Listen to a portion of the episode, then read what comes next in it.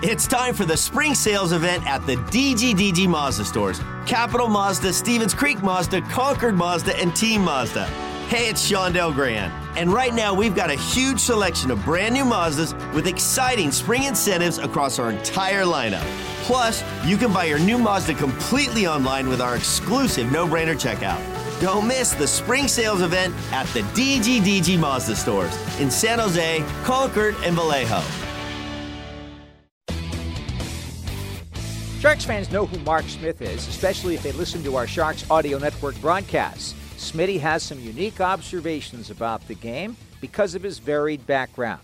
He began his Sharks career in 2000 after being drafted by the San Jose team in 1997, 219th overall in the draft. Smitty was an important part of the Sharks for six seasons, and he was on the ice for some of the most interesting moments in club history. Let's visit with Mark Smith today on Where Are They Now? It's always great to talk to Mark Smith about hockey, about music, and about everything else in technology in Northern California. And that's uh, just the beginning of this multifaceted individual who has been such a big part of the San Jose Sharks organization for so many years. Smitty, it's great to have you with us. And it's interesting that right now, as we speak, we're on the verge of yet another era beginning in San Jose Sharks history. What with the trade of Erik Karlsson to the mm-hmm. Pittsburgh Penguins and with uh, all the changes with Mike Grier coming in as GM, you got to be excited about, uh, about what's going on. It's uh, definitely exciting time in, in, San Jose, going through a lot of changes. Uh, yeah, Ruzi, always nice to sit down with you and, and have a little chat. But uh, definitely things in San Jose are are changing. Um, you know, Grierzy coming in, just uh, taking this team over and and pushing some buttons right now and and getting some new faces in here. So uh, you know, it's I think it'll be good for the fans to come back and and kind of see and get a new identity here to these these players and start building some connections with the new guys when we see young people that uh, we kind of associate with as kids then suddenly grow up and when they become adults and you see them being successful in whatever field they they they choose it's always really gratifying and it's not exactly the same but what about the whole idea of seeing somebody like Mike Grier whom we knew as a player and as a great guy in the locker room and certainly a valuable member of a good team rise to the level that he has Oh, it's it's fantastic. Um, you know, and uh, you couldn't be happier uh, for a guy like Grierzy. Obviously, uh, just the way he played, the way he handled handled himself in the dressing room and around the players, and and even the media, and uh, just a, a, classy individual. And um, you know, I got to spend a little time with him at some Sharks events last season, and just getting to getting to see him again and go rehash some old memories is always fun. But uh, what a stand-up guy, and it's it's great to see him, um, you know, jumping into this position and really going after it. So uh, all the best to Greers. It's it's uh, it's fun to to see him around. Well, we want to go back in time a little bit with you and uh, talk about uh, how you got to the National Hockey League, because obviously you've had a, a very varied path in life in a variety of different ways. And it all started for you in a pretty small town in Saskatchewan. I think you were born in Edmonton, though, right? Weren't you? I was born in Edmonton. Yeah, I uh, I moved to Eyebrow, Saskatchewan, when I was about uh, two or three years old, and uh, that's where that's where it all started. Not a lot in Eyebrow. There's maybe uh, 120 people in the town, um, but uh, we lived on a farm about 15 miles outside of Eyebrow. So we were we were really out there. We weren't even in Eyebrow. So uh, we were kind of halfway between eyebrow and elbow. And I, I sometimes joke that I grew up in the armpit of Saskatchewan, but uh, that's hilarious. It, it, sounds a lot like the life there was not that dissimilar to what Patrick Marleau grew up with in Aneroid, Saskatchewan. Yes, very, uh, very similar. And, uh, you know, I can't remember actually playing Patty. He was a little bit down south in a different division when I was playing, uh, you know, just growing up and playing, uh, you know, C or B hockey or whatever we are playing on the farm there. Um, so I never, I don't think our paths kind of crossed. Some other guys, you know, I would cross Curtis Brown and a couple other guys, Cory Sarich, he he lived down the road from me. So we would battle as young kids. Never, never until I kind of got to junior where I started hearing about this Patrick Marleau kid and uh, got to see him firsthand and obviously compete against him so much in the WHL. And uh, it's great to obviously be a part of his whole celebration last year and that uh, that whole alumni game. Everything was was top notch. Great, uh, great, great job all around, and it was so much fun. Well, you were in Lethbridge playing with the Hurricanes, and that's obviously a team in the Western Hockey League that's had a, a really good uh, tradition. And you were the guy that, as I understand it, were the one that had to go up against Patrick Marleau, oftentimes one on one, when the Seattle Thunderbirds came to town. Tell us about that. yeah, and I, uh, this is the one card I hold over Patty in, in my career as our careers somehow took a little dif- different turn uh, down the road at some point, but uh, we were playing actually Seattle in the WHL finals, and this was actually both of our draft years, is I guess '97. And uh, you know, I was I was a third line player at that time, and you know, just kind of building my my penalty kill and my defensive game, and and my coach had a lot of confidence in me at that point, which is which was rare, but uh, this guy really liked me. Um, so he's like, your your your job is to shut down Patrick Marleau, right? He's he's this force that uh, that Seattle Thunderbirds have, and and you go out there and you got to check them. So um, we end up doing really good. We had a pretty stacked team. Chris Philip was on that team, Dale Purinton, Bryce Salvador. So we had some big names on our side uh, as well. But uh, we uh, we managed to to beat them in four and went on to the Memorial Cup. But uh, that's one one I'll never let Patty uh, live down. That's for sure. But uh, I, am sure he's got some stories uh, that uh, will counteract that one. I, I, I, think he's got a couple. I mean, after all, more games played than anybody in the history of the game. But it's really interesting to note that 1997 draft. You know, Patrick Marleau was drafted second overall by the Sharks, and Scott Hannan was uh, 23rd overall.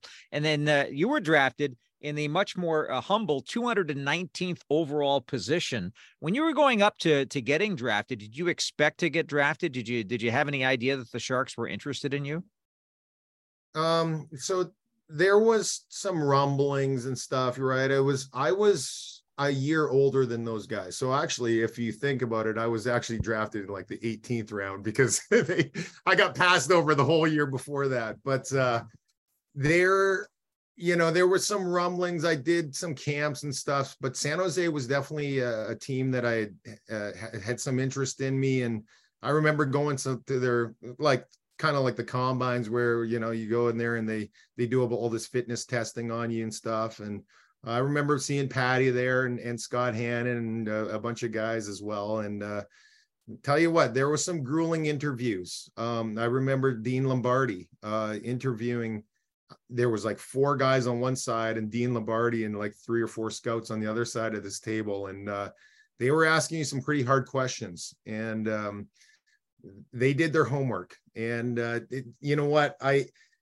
that actually series that I played against Patty was probably a defining moment in my career because obviously the Sharks were, were there heavily vested in, in watching Patty perform. And, uh, having that chance to kind of play against him and and mm-hmm. showcase you know what I could do probably got me noticed and and they took a chance on me in the ninth round. I'm glad they did and the the rest is history. I've had some some great years in San Jose and great relationships obviously building with Patty Marleau and the Scott Hannans of the world and uh, you know still see him at the rink all, all the time now as well so it's uh it's pretty cool. What I find really interesting too is you were drafted 219th overall, and that number just jumped out at me because you know what? It's the same exact position in the draft that the Sharks drafted Evgeni Nabokov just a few years earlier. He went 219th overall. So there must be something special about that number in the NHL. That's a, it's definitely a number that uh, that two guys, Nabby and myself, hold uh, hold dear to our hearts. That's for sure. And uh, we've we've actually talked about that as well, and kind of had a chuckle about that. But uh, pretty cool stuff. Uh, you know, that was that goes to show kind of how the Sharks, you know, were putting these teams together back in the day. Um, it wasn't always about finding the most talent. Um, you know, I think it, Dean Lombardi was a big part of that. The the guys he brought in you look at them and you know a lot of them kind of had some trouble in in their past and and a lot of character. Um and those teams those early teams when we had success they were all built around character and and camaraderie and and uh, pushing each other to another place that might not might not be comfortable. And those teams were I, I will I, I'm very happy that I got to play with a lot of those guys and, and play in that time when we had success. And, and meet these guys because uh, I've learned a lot from them and I still apply that to my everyday uh, life now. So it's uh, some pretty cool stuff. We're reminiscing with Mark Smith about his days with the San Jose Sharks and the National Hockey League. And I want to take uh, that thought you just uh, mentioned back to Eyebrow and back to the, the family that you came from, because um, you have a very creative family, an eclectic group of people. Tell us just a little bit about your family. Um, so yeah, I grew up on a, on a farm, obviously, and had an older brother and older sister. Uh, so I was the youngest of three.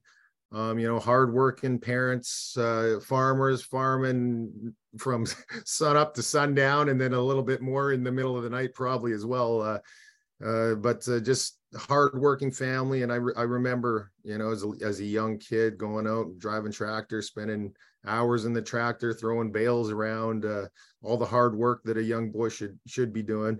Um, but uh, you know, you really learn a lot of discipline and a lot of gratitude when you when you grow up like that. And um, yeah, my parents were great. They drove us all over the place for hockey, and and so uh, you know, I I did take a beating from my older siblings. That's that's that's as it should be probably but uh, i've uh, often joked with my brother and stuff and i'm glad he uh, he was so hard on me because uh, i remember as a young kid i sometimes needed a little bit uh, of a motivated kick in the butt and uh, my brother definitely gave that to me and and my sister did as well so some pretty fun fun stuff and great family um, just saw my sister a little while ago so it was some some fun times well, that certainly built a lot of character, and I know that uh, that you developed a great love for music and actually playing musical instruments as you were growing up. But when did your uh, connection to the guitar and some other instruments begin?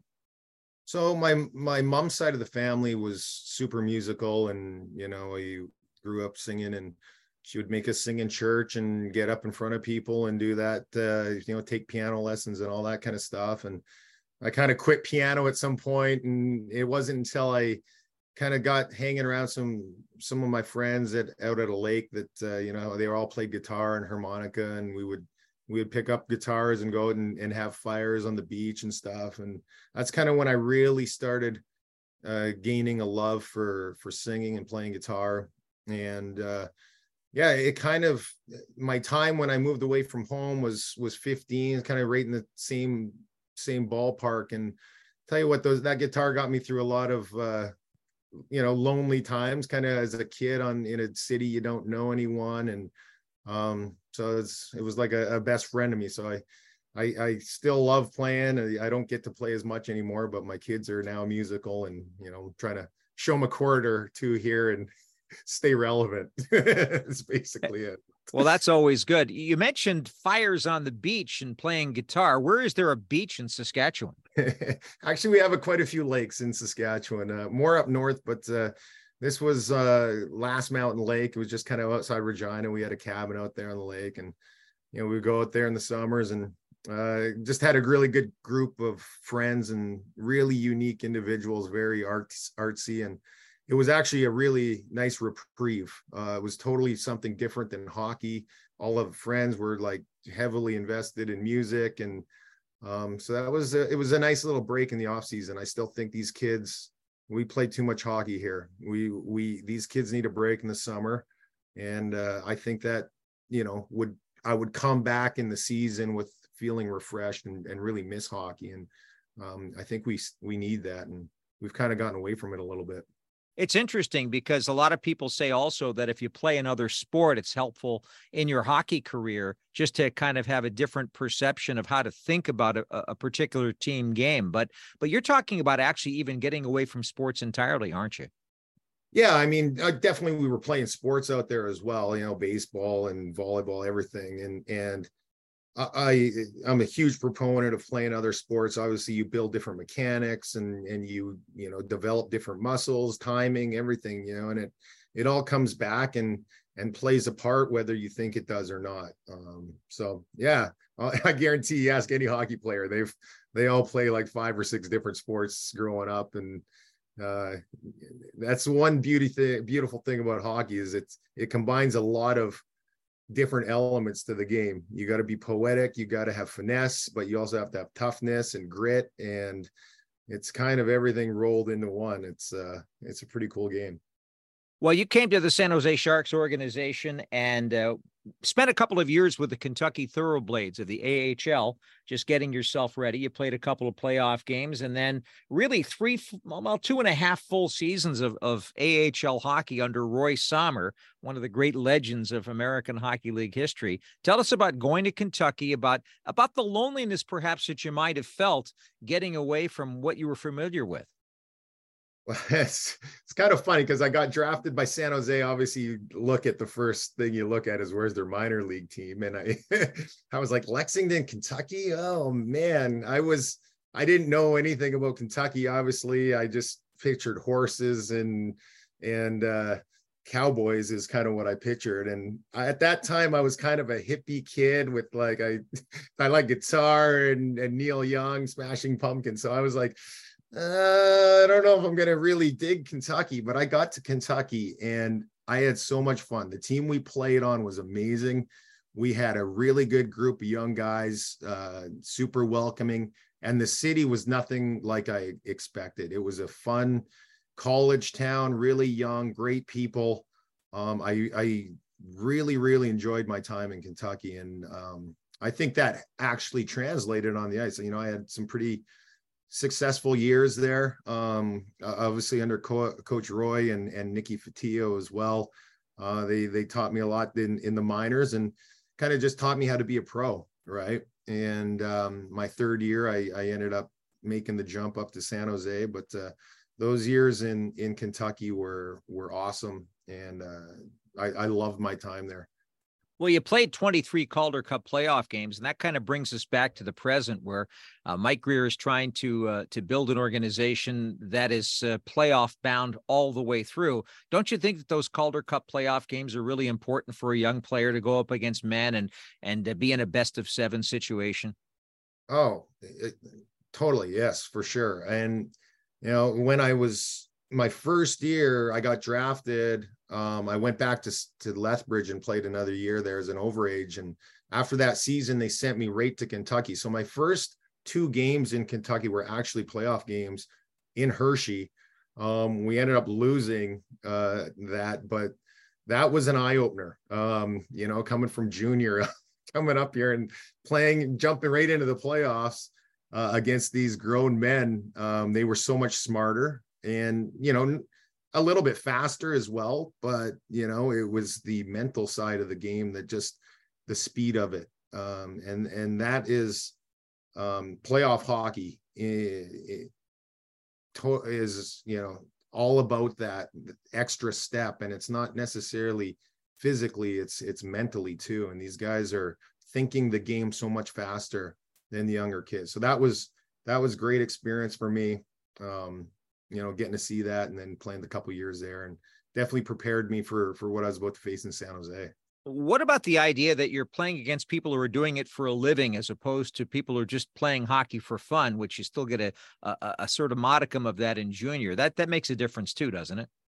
Yeah, yeah, it does. You know, these are guys' livelihoods. Uh, you know, a lot of these guys are, you know, we're 25, 26, 27 in the prime of their their lives and you know they have families to support and you know bills to pay. It's it's uh it's a whole different ball of wax right? And as a young player coming up and experience that and learning from them and you know learning how to handle life outside of the game because you know that's really you don't have a curfew you don't you're on your own at that point. And um you know whether whether you can handle it or not you know that's that kind of defines your your career going um, out from there but uh, some some good learning some good times with some good guys we're reminiscing a little bit with Sharks alumnus Mark Smith and uh, Smitty. When you finally got to the NHL, you were here to stay with the San Jose Sharks for four full seasons before a lockout kind of slowed things down. You ended up coming back with the team, but uh, uh, during those years, you were part of some of the most special hockey that was that was ever played. Uh, Daryl Sutter was your was your coach when you came to the National Hockey League, and I suppose that that was an interesting experience too, playing for Big D.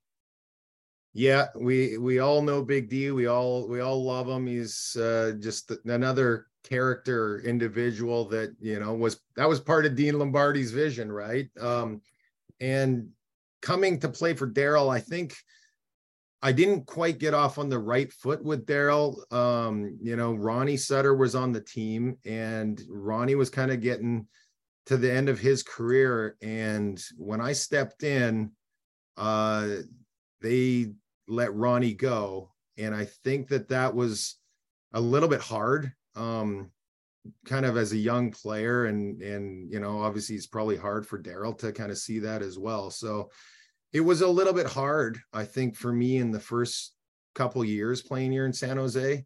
But um, you know, I I obviously wanted to prove to Daryl and and everyone else that that I belonged here, and and uh, so you know, you, you're I was playing with that as well in the back of my head, um, trying to prove myself every night, and uh, you know, it's hard, but uh, I, I eventually think I won Daryl over. Uh, we're we're good friends to this day, and you know I had a good year with with him in Calgary as well at the end of my career. So, um, but uh, obviously some hard things that people maybe in the not in the forefront of hockey don't don't realize that you know a lot of players go through this kind of stuff, and um, you know you got to find a way though, right? That's that's uh, what happened.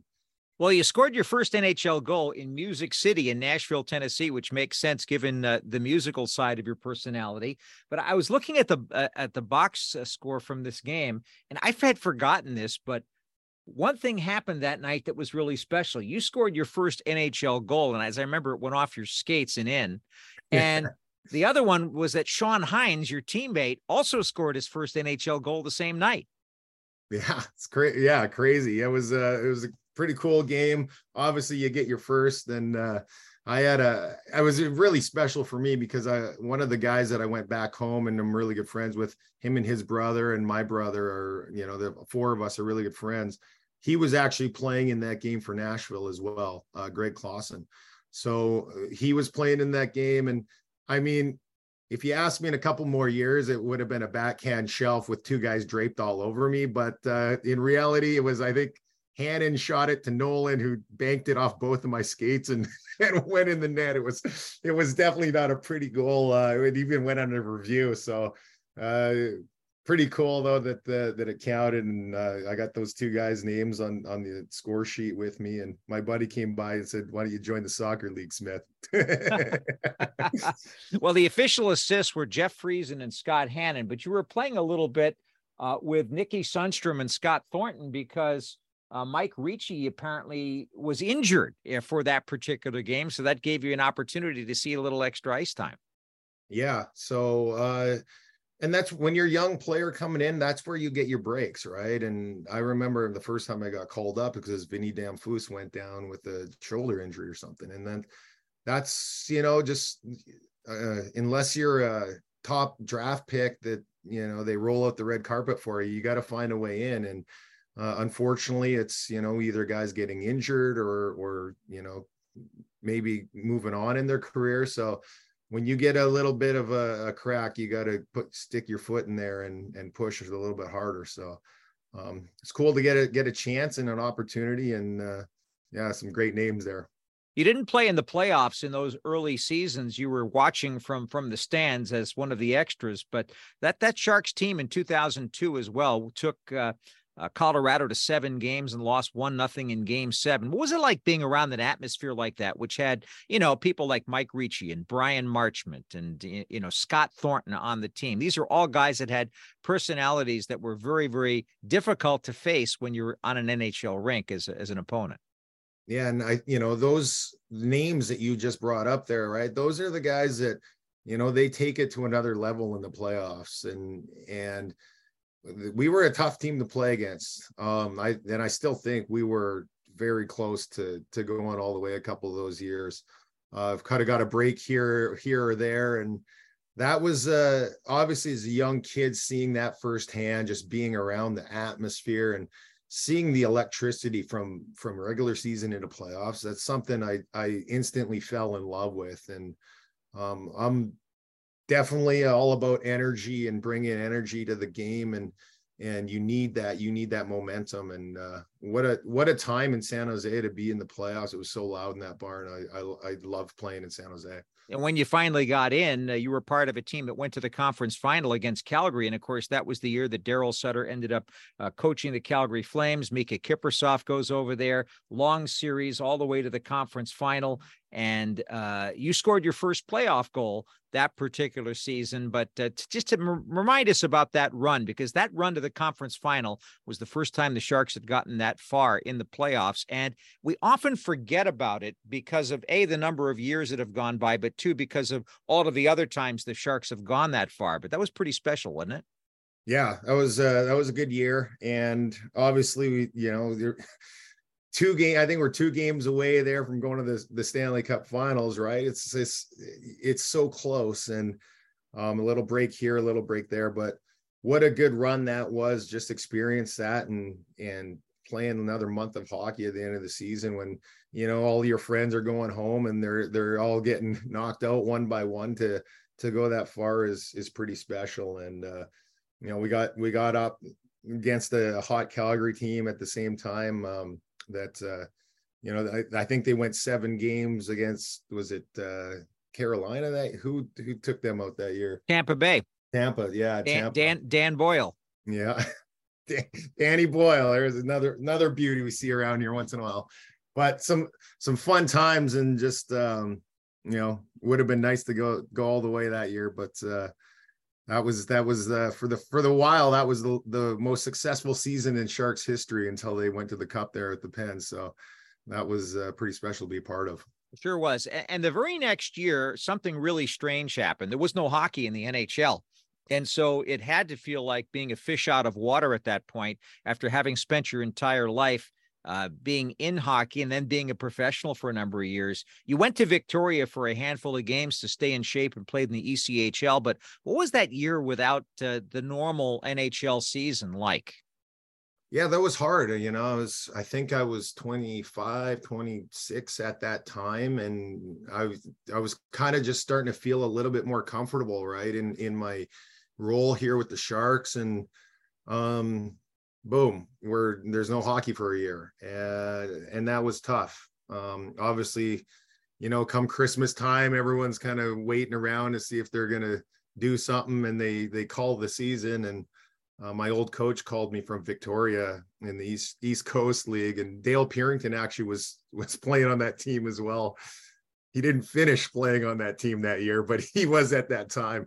Uh, so he called me up and they said, get up here and play some hockey. So I went up there and I, I actually ended up having a broken bone in my hand like the first week I was there and um, had surgery, but uh, it was it was fun to just kind of go down and you know actually got a lot of ice time and and scored some goals and had some fun. Went on a nice nice road trip. So um, that was uh, interesting, but again, you know, it couldn't have happened at a worse time I think for me and um, everyone wants hockey, and it was, it was just one of those unfortunate things, right? But the next year, you're back to health, and you were a big part of the San Jose Sharks team that I think really could have won the Stanley Cup that season in 05 06. That was the year that uh, you faced off against the Edmonton Oilers, and you were on the ice for uh, something we're going to listen to right now, one of the greatest moments in the history of Sharks hockey. Hemsky to Pronger, to Stoll on the right point, back to Pronger, crowd boos. He gives in the corner. Hemsky back to Pronger, to Stoll on the point. The point men are slowly inching in for Edmonton. Pisani on the right side, back to Stoll. Back to Pronger on the left side. Goes down low to Hemsky in the corner. Back to Pronger. Cross ice Stoll. Can't shoot it. Good coverage by the Sharks. They're going around the perimeter, but no shooting yet for Edmonton. Stoll stops him on the right point. Goes back to Pronger. He's back at the blue line now. He crisscrosses with Stoll to get the better angle. That Let's way see if that works. Timer. Now it's Pronger on the point. Cross ice. Stoll the drive. Save. Toskala. Rebound. Loose behind the net. Oilers try to center it. Great defensive play by McLaren, but he couldn't clear it. Pronger kept it in. Cross ice, now Stoll back to Pronger. He's booed by the crowd. Goes down low to Pisani in the right corner.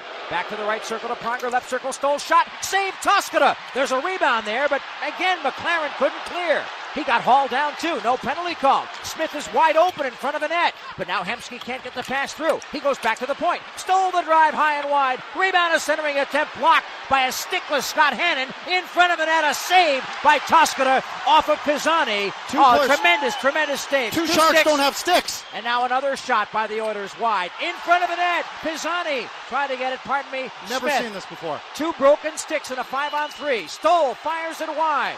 The two Sharks that don't have sticks are Mark Smith and Scott Hannan. McLaren's got his. Pronger in deep. Shoots it. Blocked by McLaren. Cross ice. Stoll the drive. It's blocked and cleared. Scooped by Scott Hannan all the way down the ice. Unbelievable. Unbelievable. Unbelievable. Never seen anything like it on a five on three. Listen to this crowd. Boy, Smitty, that was really something. And of course, what's often forgotten is Edmonton did end up scoring on the power play a few seconds later, but nobody cared because that was as loud as I've ever heard SAP Center. And the other thing was you were on the ice for a very unusual situation. Uh, you and Scott Hannan had broken sticks. Kyle McLaren had his, and you were going up against the Edmonton Oilers. And by the way, that that Smith in my play-by-play that was wide open in front was Ryan Smyth of Edmonton, uh, but he never ended up getting the puck. But uh, just walk us through what was going on through your mind, how to deal with that under that cauldron of an atmosphere. Yeah, obviously that was uh, what a what a moment, and uh, yeah, like you said, I just I remember that was I just remember like wow, this I've never heard this play so loud. It was incredible. But the funny thing is, is we weren't even really doing much because it was all Vesa Toskala just making some unbelievable saves, and we're just trying to clear everyone out to the outside. But you know, I was telling my kids today, I'm like, when you have a penalty, the refs kind of let you be a little bit more aggressive. And uh, that's kind of what happened there. Hanner, I think, would slash two two headed someone and broke his stick. And like right after that, I had to do the same.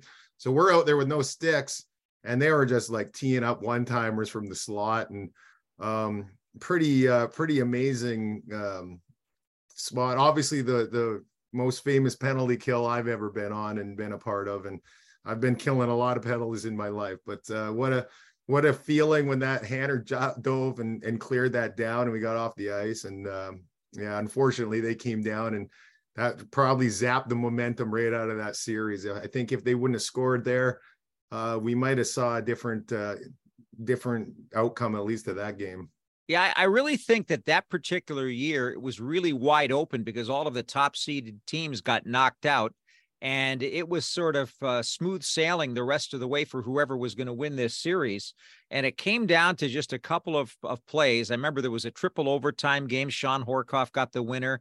And then uh, uh, the end of the series in Edmonton, where uh, basically the, the Oilers kind of wound and ground you guys down a little bit, maybe got the benefit of getting some non calls and, and uh, getting good goaltending from Dwayne Roloson. And they ended up going all the way to the Stanley Cup final before Brett Hedican's Carolina Hurricanes beat them. But wouldn't you say that all of the years that you played for the Sharks, that particular team and the other team that played played uh, Colorado in game seven were probably the two best chances you had, along with the 04 trip to the conference final to win the cup.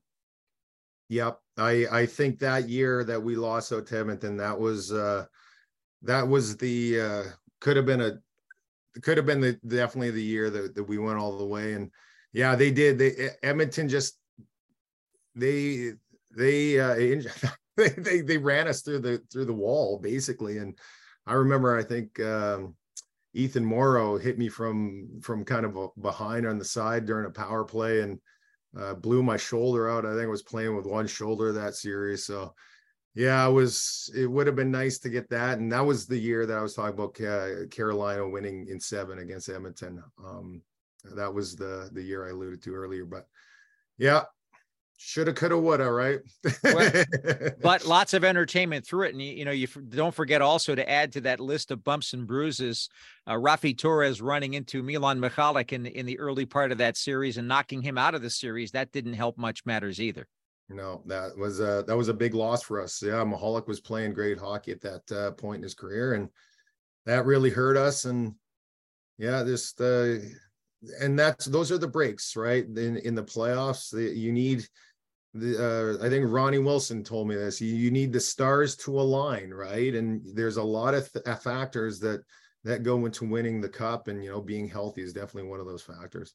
Ron Wilson was an interesting coach to play for, wasn't he? Yeah, you know what? I I didn't mind playing for Ronnie Wilson. Uh, he was he treated me well. He, you know, he he uh, he was fair. I thought with with most of the most of the players and and uh, gave everyone you know um, pretty you know equal opportunity to to succeed. And uh, I enjoyed the time with him. Um, he is he was a good. Uh, you know he he studied the game he was smart he he knew how to play the game he obviously was small right and when he had when he when he was playing you know you had to be a smart player back there to to be effective when you're when you're so small playing in those days and um, he had a pretty good career as well yeah, that he did. And of course, the very next season, your final year with the Sharks, um, you had to have a kind of a, a sense of what was going on in uh, on the ice as a coach. And he seemed to have a good feel for the way things were going with the team. But I'll always remember that was one of the big disappointments. The end of your Sharks career uh, came in a series against Detroit where uh, you were on the verge of going up three games to one, and then absolutely everything went wrong on one play. Five guys on the ice were on the wrong side of the puck or wherever. And somehow Detroit found a way to get some life, and then they ended up taking you in six. And you ended up going to Calgary the very next season. But, you know, with some of the great moments like that penalty kill, like the trip to the conference final, uh, the series against Colorado, you had disappointments like that series against the Red Wings. Yeah, and then you know that's uh, super uh, super just unfortunate. You know, looking back, you, you and those are the times that that haunt you, right? Is like, oh, if we could have just got by that one one play or that one uh, one game, you know, and it's uh, those are the play plays and the games that you sit here and, and think of uh, as you get older and relive your past. Obviously, uh, it's it's over and over as an athlete, right? But uh, luckily, I had enough concussions that I can't remember too many of the games, too many of the older games.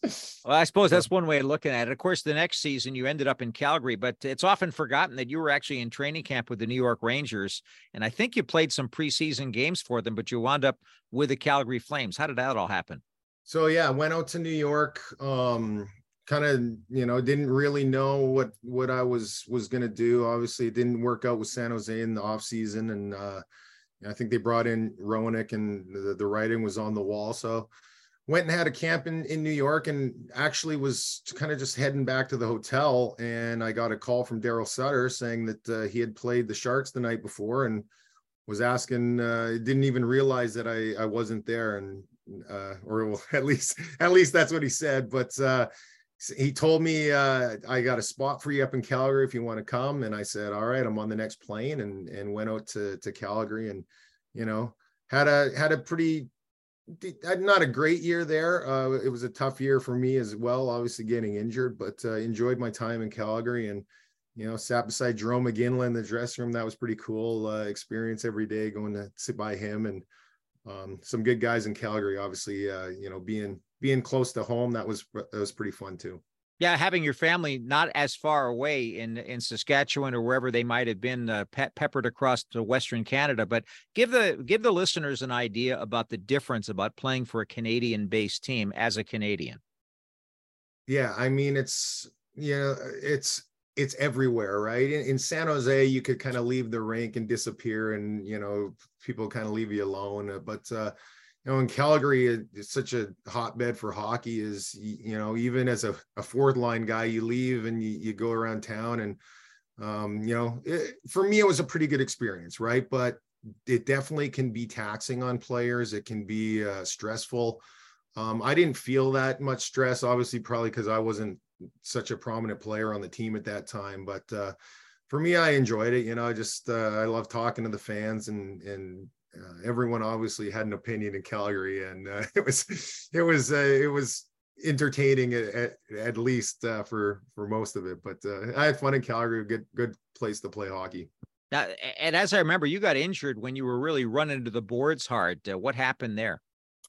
So yeah, it was kind of towards the end of the year. I think it was must have been January, February, somewhere in there, and um, you know, it was just it was a pretty innocent play. I was kind of just swinging back to to get the puck, and Boogaard uh, came down and, and just kind of caught me at a, in the wrong spot, and I I went in the boards funny, kind of sideways, and you know, just the hurt my neck uh, pretty bad, and and you know, left obviously left the game, and that was uh, that was the last time I was I would be on the NHL ice. But uh, so you don't obviously want to go out like that. But um, you know, at that kind of time in my career, I'd I'd played some hard minutes in my career. I wasn't one for for tiptoeing around the outside, and uh, you know, my body was hurting quite a bit at the end of every season. I would be uh, definitely doing surgery. I just didn't know what on what body part at the you know come Christmas time. So um for me, it kind of made sense that, you know, take a step back and, you know, my neck's gotten a little bit better over the years and stuff, but I just, the next season, I wasn't in a spot where I could sign and uh, the, I had a family on the way. And um, so things kind of just moved on for me and the next chapter of my life, but uh, it's, it was uh, some great memories, some great times, definitely. We're talking to Mark Smith, Sharks alumnus, about his times and life in hockey. And of course, once the career ended, that's a big adjustment for any player, especially when you've donated and devoted your entire life to it. But uh, somehow you found your way back to the Bay Area. Tell us how that happened. So yeah, I've I always loved the Bay Area. I loved living here, and you know, I made some really good friends here as, uh, of course, when I was playing. And um, my wife had moved up here. She's originally from Peru, but kind of moved to San Jose at the same time. And uh, I started my career here. So we had a lot of friends here. So we came back and, you know, I still had a house here and we were just talking about what we were going to do with the next chapter of our lives. And my wife is actually a very talented uh, fashion designer, high, high end women's wear. And we decided to open up a, a clothing store, a little boutique, um, Isla Clothing uh, it was called. And you know she's still we're still running the business. Uh, we don't have a storefront now but uh, you know we do online stuff. And um, we did a store for a little bit um, decided that you know we would we would take a trip to cabo san lucas where my sister lived and uh, went down there and um,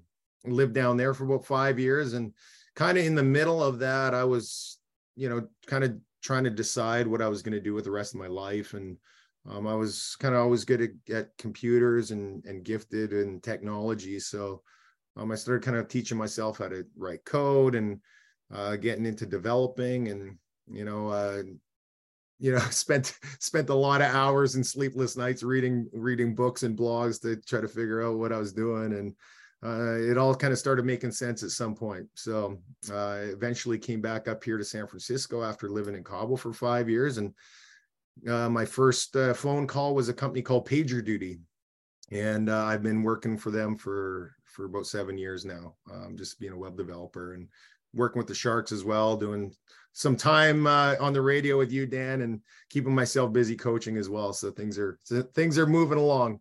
Well, before we get to the radio part, uh, I, I want to ask you about how you convince somebody to hire you when you don't have any experience in technology.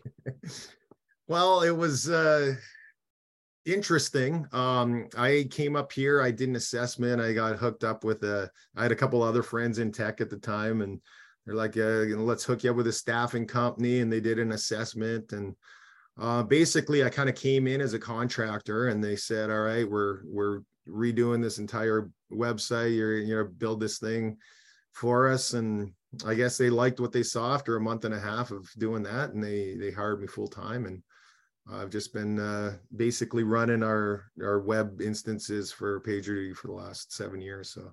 Well, no, uh, no, nobody should be surprised by this because you were also, I'm not sure if you were collaborating on this, but your mom also wrote a cookbook that got published.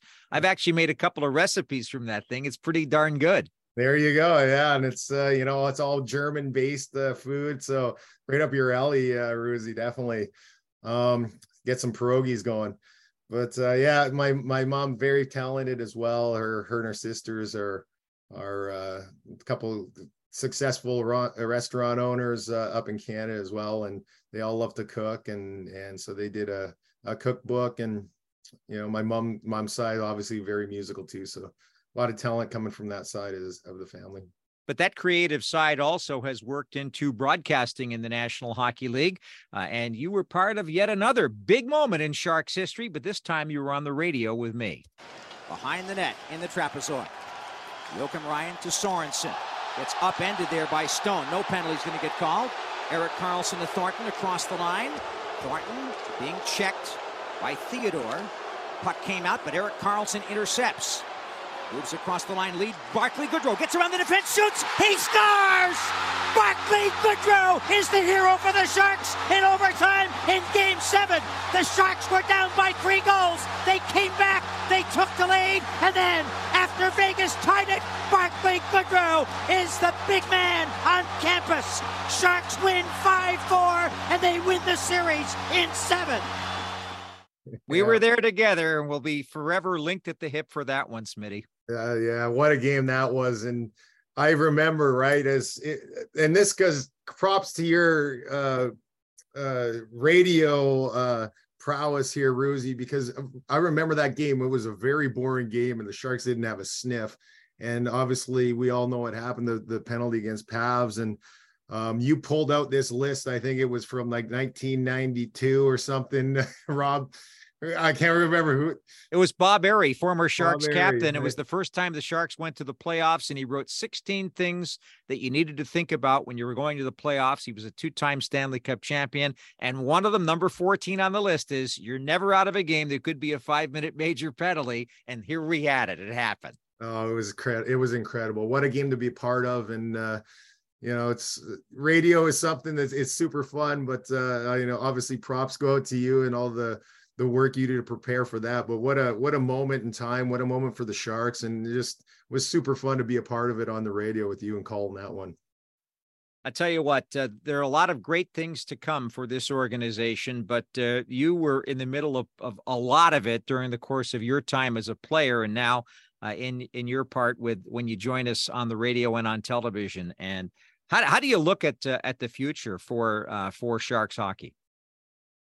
Well, I think it's uh it's an opportunity, right? Um, you know, we Greersy coming in, it's it's gonna take a couple years, I think, to you know, move some contracts around. He's already making some big changes and uh, it's a good opportunity here to to mold something from the ground up and and you know look to build something long term that the that the sharks are you know look obviously looking to do. Um, it's a great spot to live. Um, players want to come here just because of the climate and the atmosphere. Um, San Jose is is uh, has a lot of clout um, in the players um, community. So it's uh, it's something that uh, it's going to be a challenge, but uh, it's it's going to be fun to be a part of and and watch this team come together. And I think it's a great opportunity here to uh, you know build something uh, that's going to last for the next uh, you know decade here in, in sharks territory but one thing I definitely want to see you do when you get a minute here or there is uh, when things start to uh, get back to the playoffs, you're going to have to compose a playoff song for the Sharks and make sure that uh, that that gets recorded. We'll have to make sure we put that on the air somewhere. Yeah, well, uh, we'll I'll have to pull out the four track player and uh, dust it off here and pull out the guitar. It'll definitely shred some screams into the microphone. That would be pretty fun, uh, Ruzy. The didgeridoo or the donkey jaw. Those are two things you played too. I don't even know what those things are. Yeah, well, who knows? There, I'd have to go find them right now. The the I got the didge going a little bit for the kids, uh, bringing it out, but the the donkey jaw that one broke. I got to go to Peru and get a new one. Smitty, it's been great spending time with you, and we really look forward to a lot of great times together in the future. Awesome, Ruzy. Thanks for having me. Appreciate it. As a bonus to our show today, let's play one of Mark Smith's favorite songs. He recorded Faded Jeans and Hubcaps with his band The Vinyl Trees back in 2007.